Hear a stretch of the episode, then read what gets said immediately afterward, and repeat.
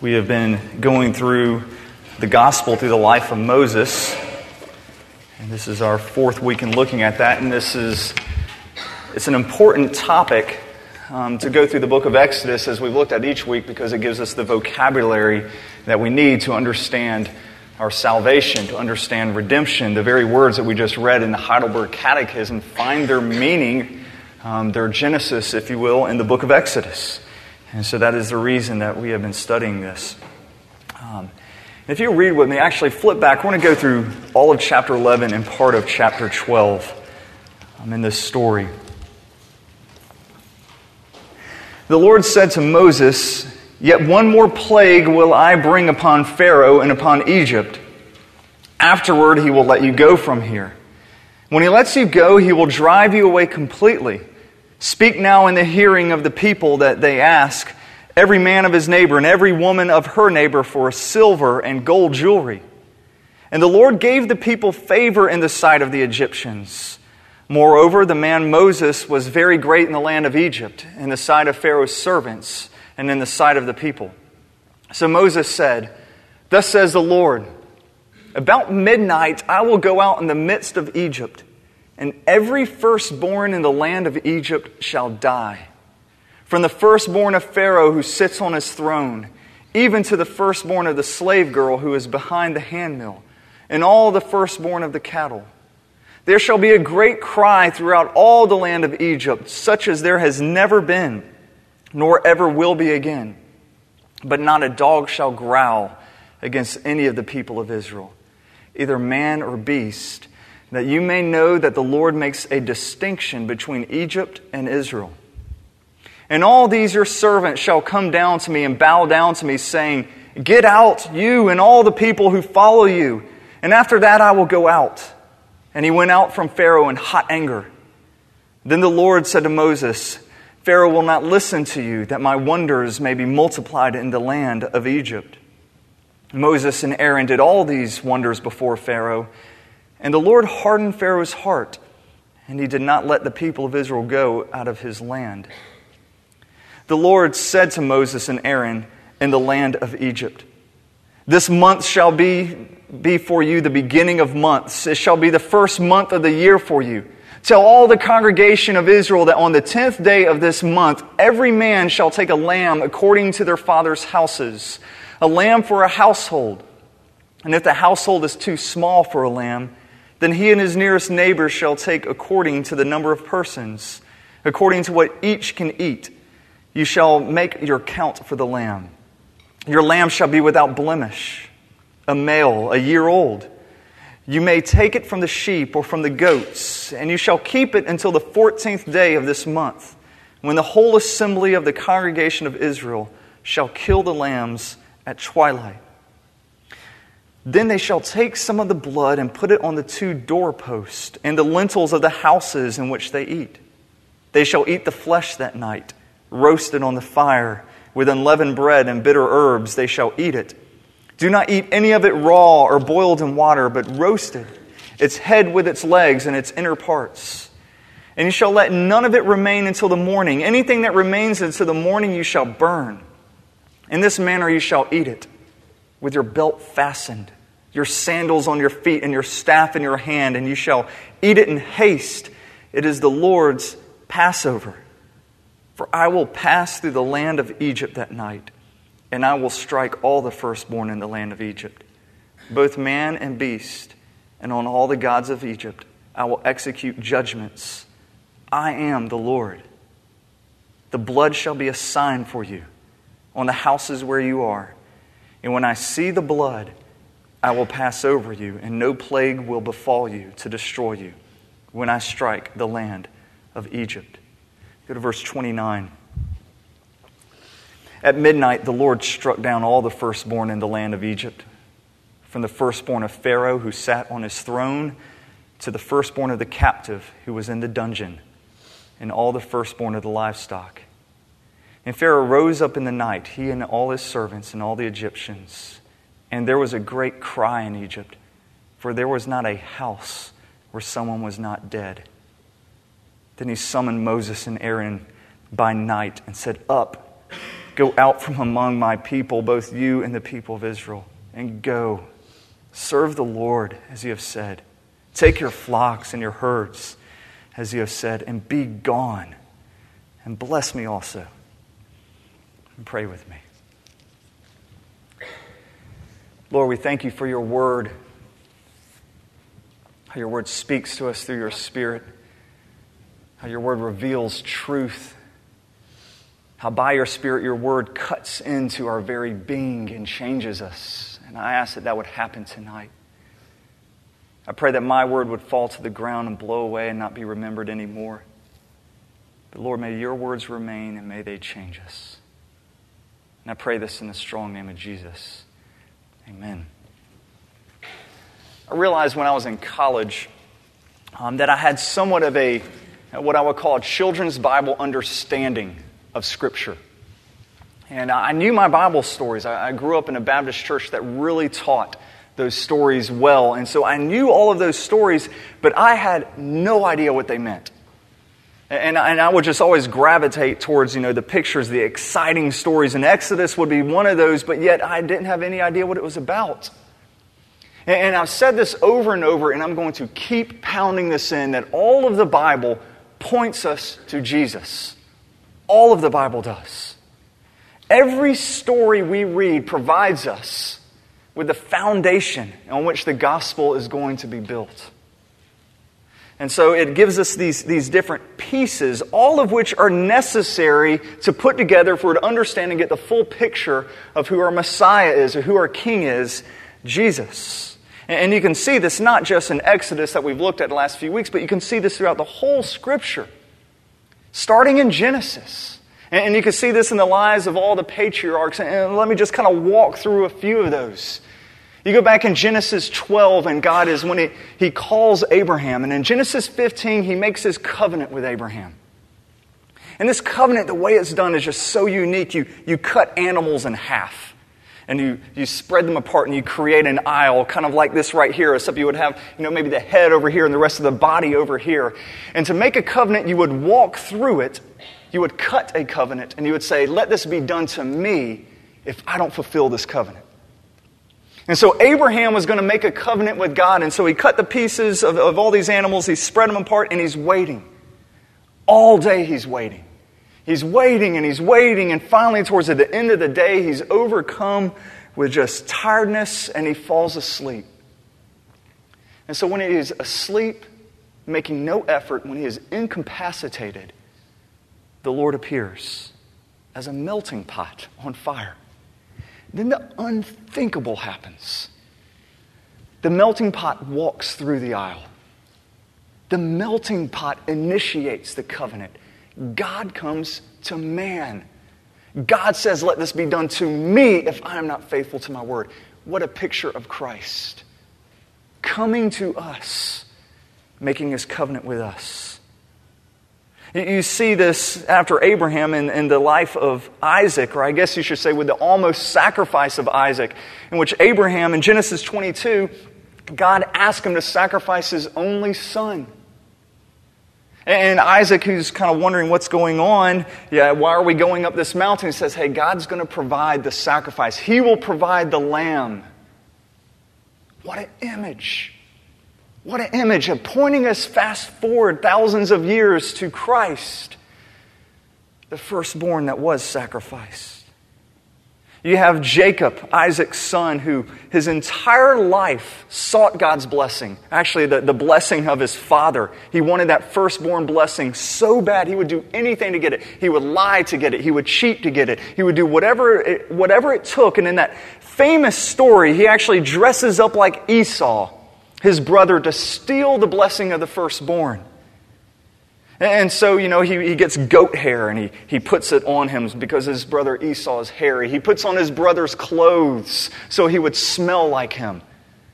And sure enough, he gets the blessing of his father and Esau gets the curse. But what is that story about? It gives us an image of Christ, who is the firstborn, who has every right to that firstborn blessing, but what he does is he comes and dresses up like us. He clothes himself with flesh. that we might have his blessing and that he might take our curse. What an image. You have Jacob's ladder, or really it's Jacob's staircase that Jacob is fleeing from his brother Esau, and there's this wonderful vision that God sends him, and it's of angels ascending and descending on this ladder or this staircase. And you just got to scratch your head afterwards and you wonder, what the heck does that mean? Well, Jesus tells you what it means in John chapter 1 when he's talking with Philip and Nathaniel, and he tells Nathaniel, he says, I saw you under the tree. And Nathaniel goes, you are God. How did you see me under the tree? Nobody was around. And he says, Nathaniel, he says, I will show you greater things than this. You will see angels ascending and descending on the Son of Man, on me. I am that ladder. I am that stairway that connects heaven to earth, that joins the two together and makes it possible. That is about me. It's about me. Even when Jacob later in Genesis 32, when he's fighting with the angel of the Lord, and it says that they struggled with each other and neither one could prevail. And that is an amazing passage because he's wrestling with God. And it says that God couldn't prevail. And it shows us that God at times will make himself weak and interact with us that he might bless us. What a picture of Christ. You go to Jacob's son, Joseph, and the images, they're just so vivid there. Sold by his brothers, betrayed by his brothers, clothes ripped from him, sold for silver, abandoned to death. Yet God raises him up, puts him in a place of power, and he saves the land, and he is appointed as judge. Points us to Jesus. You look at Joseph's brother Judah, who at the beginning of that story, it was his idea. Yeah, let's throw Joseph in the pit. Yes, let's kill him. Yes, let's do all that. Judah's idea. Then at the very end in Genesis, Judah comes forward, and he steps up and he says, Sir, don't take Benjamin, the youngest. Don't throw him in prison. I offer myself as a substitute. Take me. A substitute. That he might go free. And we find later that Judah is the ancestor of Jesus. And we've looked at the last few weeks when we come up and we finally get to Moses. And we saw Moses in the burning bush. And so there's this burning bush, and it's the angel of the Lord. It's actually God himself appearing there, saying that his name is, I am the Lord Yahweh. And here is Moses, a guy who has wasted his life, wasted all the privileges that were given to him. And yet here he is standing before this divine revelation right in front of him on holy ground, arguing with God. God, no. No, I'm not going to do that. God, I hear you, but no, get somebody else. Arguing with God, and he's not struck down dead. Why? How can he do that? In other places in Scripture, when you're on holy ground, if you were to defy God, you are dead. Jesus gives you the answer. Because in the New Testament, when Pharisees and all these religious leaders are arguing with Jesus and saying, who do you think you are? Do you think you're greater than Abraham, greater than the prophets? And Jesus says, absolutely, because before Abraham was, I am. I am. I was the one in the bush talking to Moses. The only reason he could stand there and not be slain on the spot is because I was already mediating on his behalf. I am. And last week we looked at the first 9 plagues, and we spent a little bit of time focusing on that last plague, the 9th plague, when darkness covered the land. I love the image. Moses stretches out his hands, and darkness covers the land. It says a darkness that you can feel. And it's God's presence leaving, and it's that fear-crippling darkness coming in. And you fast forward 1,400 years, and you see the same thing. A man with arms stretched out wide, and darkness covering the land. A darkness you can feel as his father abandons him. And then we have the death of the firstborn son. This final plague. the one in which all of these other plagues have been leading up to. The narrator before, as we've gone through, is just barely touching on all these other plagues. A little paragraph here, a few sentences here, barely touching on it. Gets to this last plague, chapters. Slows down. It shows us how we're to remember this plague. We're to remember this by taking a Passover meal. This is to be remembered for all of time, and we're going to remember that tonight.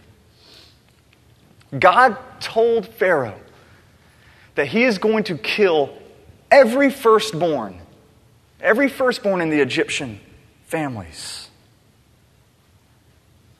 From the highest in Pharaoh to the lowest, even a slave girl or even someone in a dungeon, their family, is going to kill the firstborn. I mean, every time I read this should hit you. This is horrendous. You know, even when the Jews today celebrate the Passover, they don't celebrate this with a smile when they think of all the death of the Egyptians. They are very somber because this is pretty heavy stuff. That God could say, I'm going to kill someone from every family. Well, what's going on here? Why does God decide to do this, and why is it only the firstborn? Why doesn't he say, I'm going to kill, the secondborn? Or I'm going to kill Pharaoh. He's the one who deserves it. What is this about the firstborn that God is going to kill? Well, in this culture, the firstborn, it meant so much. The firstborn is the one who got all of the inheritance. The firstborn was one who carried on the name. Your glory and your dreams are bound up in that firstborn. It was huge. And God actually tells us in several places throughout Scripture that He has a claim to the firstborn. He says, the firstborn are mine. Exodus 22:29, God is listing all these things that belong to Him. He says, first fruits belong to me. The firstborn of sheep and of oxen belong to me. And by the way, your firstborn child is mine. God says that in Exodus 22. Firstborn is mine. And you see this clearly in Genesis 22 when God asked Abraham to sacrifice his firstborn of Sarah. And this is a horrific thing. It's a horrific thing, but Abraham doesn't object. He doesn't say, God, what are you doing? Absolutely no. Abraham doesn't object. He realizes this is a horrible thing, but he's resolved and he says, God, I'll do it. Because he knows God has a right to the firstborn. He has a right to it. And in his heart, he knew this. He knew that he had a debt to the Lord that had to be paid. And that payment was going to be through the death of his son. So when God was asking him to sacrifice his son, he would have seen this simply as God calling in the debt. I guarantee if God said, sacrifice your wife Sarah, he would have said, no, absolutely, what are you talking about?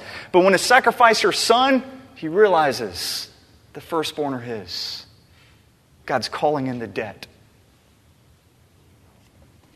And Abraham could never point at God and call him unjust because he knew he had the right to ask of this. But God didn't that day. So we looked, He's going to provide another sacrifice. If you think, maybe it's kind of unfair to punish a child for the sins of their father, it's a very ethnocentric view. In America, we've looked at this in the past. We are the most individualistic people who has ever existed, ever. And that's just not the case here.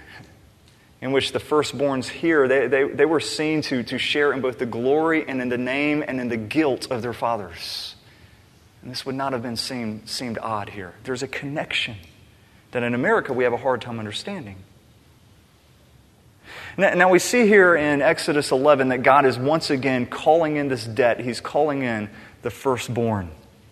And He's going to send this, we don't even know what this is, the destroyer in.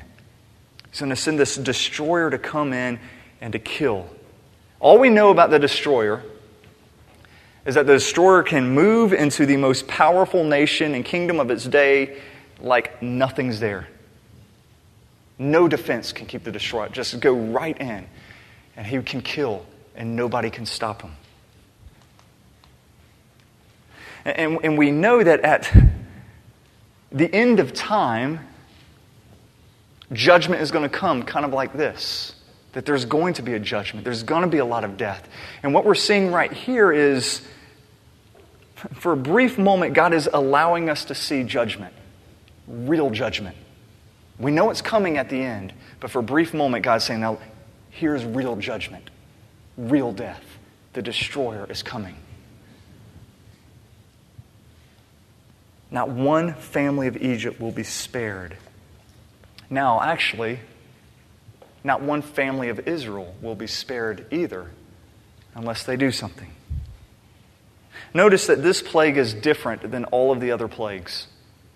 In all the other plagues, the other 9, God makes a distinction between Israel and Egypt. You have darkness all in Egypt, and then the land of Goshen, where the Hebrews live, there's light. God makes the distinction. God never asked the Hebrews to do a thing. God himself makes the distinction. But this time it's different. God says, you're going to have to do something if you do not want to be judged when I send the destroyer. You have to do something. And what he says is, you have to put this certain mark outside of your home, out on the gate or on the doorpost of your home. If you don't do it, the destroyer is coming and will kill your firstborn as well. Because you see, everybody's guilty. And God can call into debt for everyone. The Hebrews can at no point say, God, we're your chosen people. We're excluded from judgment. They can't say that. They can't say we have Abraham for our father. They can't say, hey, we've been really trying to do good and please you. It doesn't matter. They can't even say, but our lives have already been so bad. Spare us. God doesn't discriminate when the destroyer comes, because all are guilty. All of us in this room are guilty as well. Every one of us have sinned. None of us are to be spared from judgment. God won't discriminate. There's no special privileges that we can bring. Being a good person, it won't matter. All of us have a debt that has to be paid, and we can feel it. You can feel it. And understanding this should really affect the way that we relate to others. You can't ever look down at another person. Maybe you look down at another person because of their political party, and you just think, that's just insane. Only a stupid person would even believe that. And you look down on a person. Or you look down on a person because of their addiction, or because of they're a horrible parent, or because of terrible decisions they make, and you're always looking down on them. You can't do this, because you have to realize we're all in the same boat. Every one of us. The destroyer doesn't discriminate. He will come and he will destroy. All of us are guilty. And we can't ever from a pedestal look at others and say, look at you compared to me. No, we are all on a level playing ground. Grace levels the field. It does. So we're in no way better. The only thing that spared the Israelites is they put a mark on their door. Let's look at this mark. I mean, how in the world are you going to, save yourselves from the destroyer who's coming? What is it about this mark? And God says every Hebrew family needs to get a lamb, not just any lamb, but a real little lamb. A little baby lamb, and to kill it and take some of his blood and put it on the doorpost. And when the destroyer comes and sees this blood, the destroyer is going to pass over and not enter. And this is extraordinary when you think about it. The destroyer is coming. The most powerful force you can imagine. Chariots can't stop this thing. Military army, they can't stop.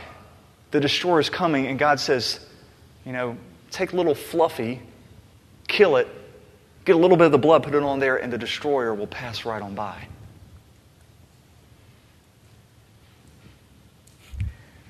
He doesn't say, place a wreath on the door, tie a yellow ribbon around, make an X, something like that. It has to be this blood from a defenseless lamb. In my neighborhood, or in this neighborhood, we get our share of break-ins. The moment we had to move out of our house after it was hit by a tree, that very night somebody tried to break into our house. I can imagine if I were to put a little bit of lamb's blood on the sides, it's not going to even keep a common thief out. Here it's going to keep the destroyer away. Look at chapter 12, verse 13. The blood shall be a sign for you on the houses where you are, and when I see the blood, I will pass over you, and no plague will befall you to destroy you when I strike the land of Egypt. Now notice who the sign is for. This blood shall be a sign for you, not for me. This blood is a sign for you. It's a sign pointing us to something, or pointing us to someone 1,400 years later, to Jesus. And Jesus definitely picks up this theme. On the night that Jesus was betrayed, he is celebrating this meal, this Passover meal with his disciples, and they're all gathered around in the upper room, and Jesus begins to tell this very familiar story. This story has been told to generation after generation after generation for well over 1,000 years. And so it's well known, and there's three main elements to this meal. There's the unleavened bread, there's the wine, and there's the lamb.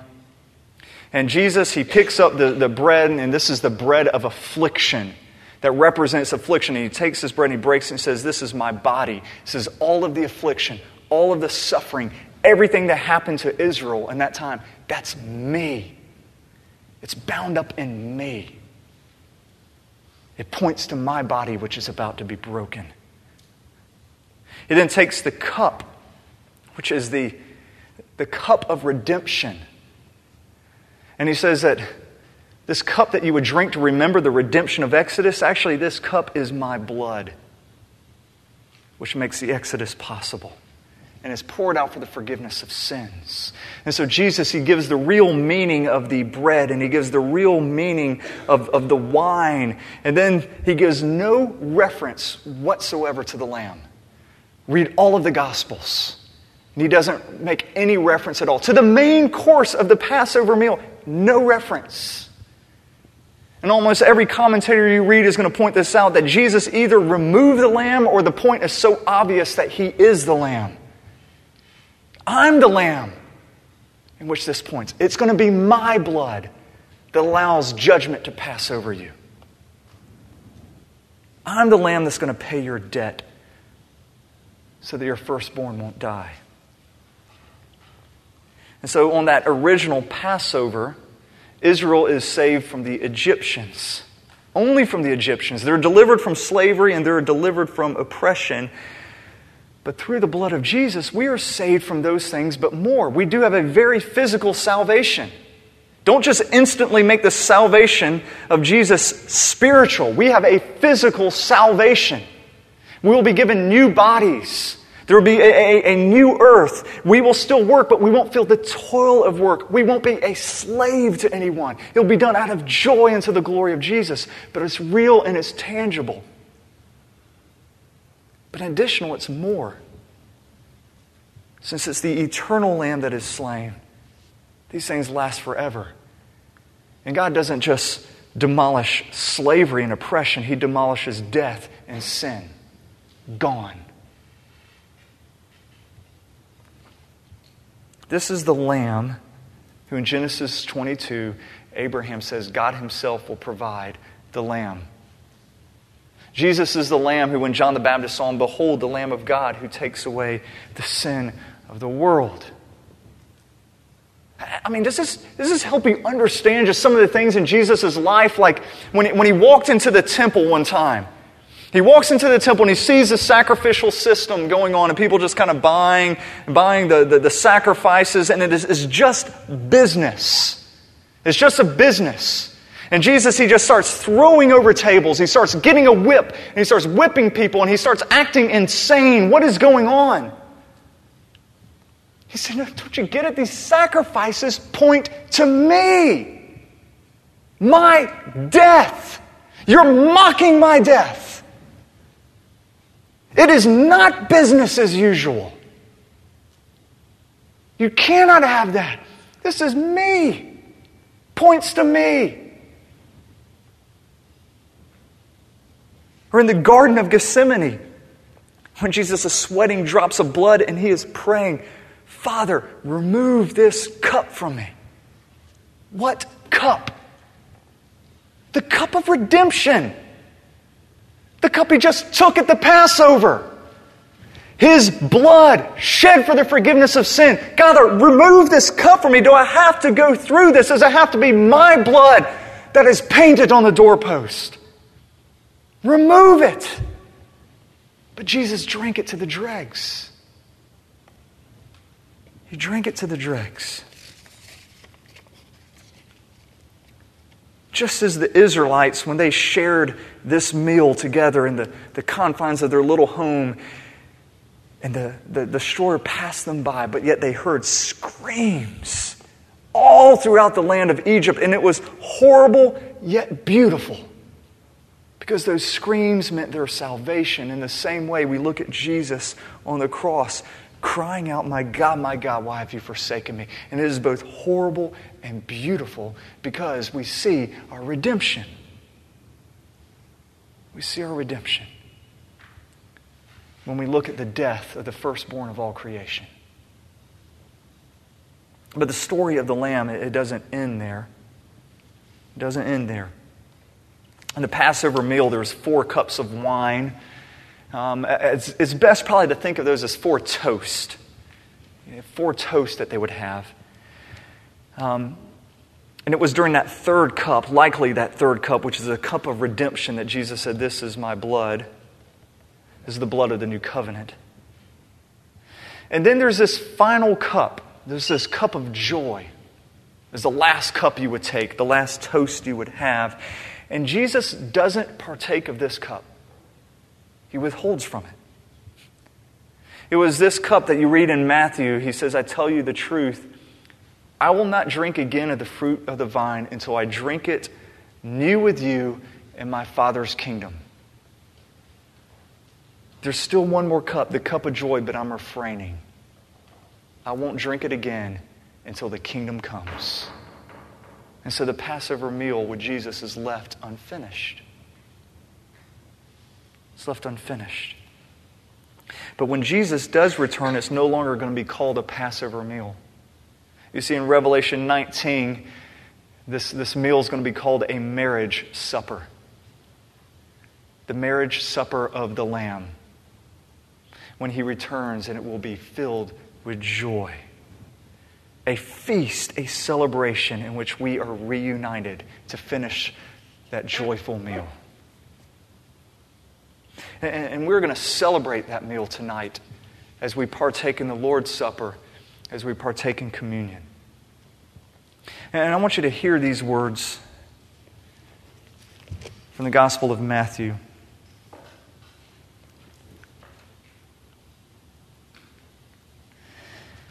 Now as they were eating, Jesus took bread, and after blessing it, he broke it and gave it to the disciples. And he said, take, eat, this is my body.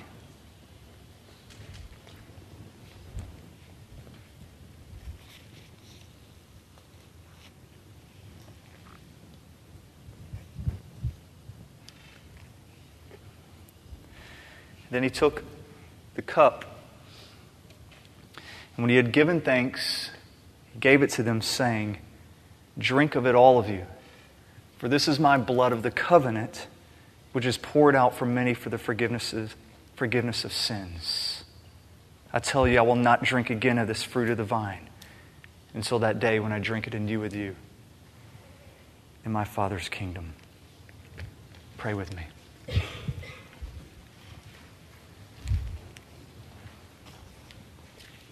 Father, we are here to celebrate the Lamb, Passover lamb that so clearly points to Jesus, who didn't open his mouth, who didn't defend himself, but who was slaughtered so that we might be forgiven and delivered. Redemption is in his blood. And we thank you for that. And we are here to celebrate. And as we look to the elements in this table, we look both in horror and also joy. We have mixed emotions because we realize the horrible sacrifice that was made, but we also realize that it purchased our redemption. And so we give you thanks. Thank you for giving us this meal in which we might remember this. We pray this in the name of Jesus. Amen.